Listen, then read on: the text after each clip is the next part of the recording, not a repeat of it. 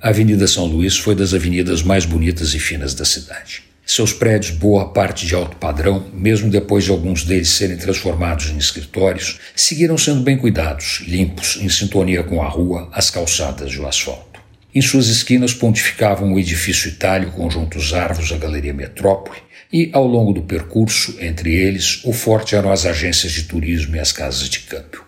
Mais ou menos no meio da avenida, a Praça D. José Gaspar se diferenciava com a biblioteca e os engraxates em volta.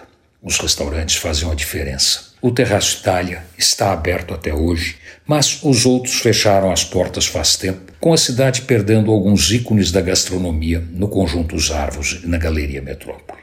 Fazia tempo que eu não caminhava pela Avenida São Luís. Quem conheceu a Avenida Diferenciada, mantendo a classe no meio do centro decadente, não vai reconhecer o pedaço. Grande parte das lojas está fechada, com placas de vende-se ou aluga-se e a certeza de que não serão vendidas nem alugadas, porque o entorno está completamente deteriorado. As calçadas estragadas são um convite à queda, num tropeção no buraco mais esperto. Mas, além de estragadas, estão quase vazias, expondo o descaso e o abandono que assustam as pessoas. Medo não é uma palavra imprópria para descrever o que se sente andando pelo antigo endereço que tinha a cara de Europa e fazia diferença na comparação com as ruas próximas.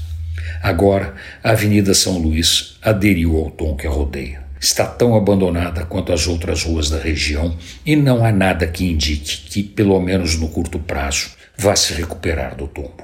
Antônio Penteado Mendonça, para a Rádio Dourado e Crônicas da Cidade.com.br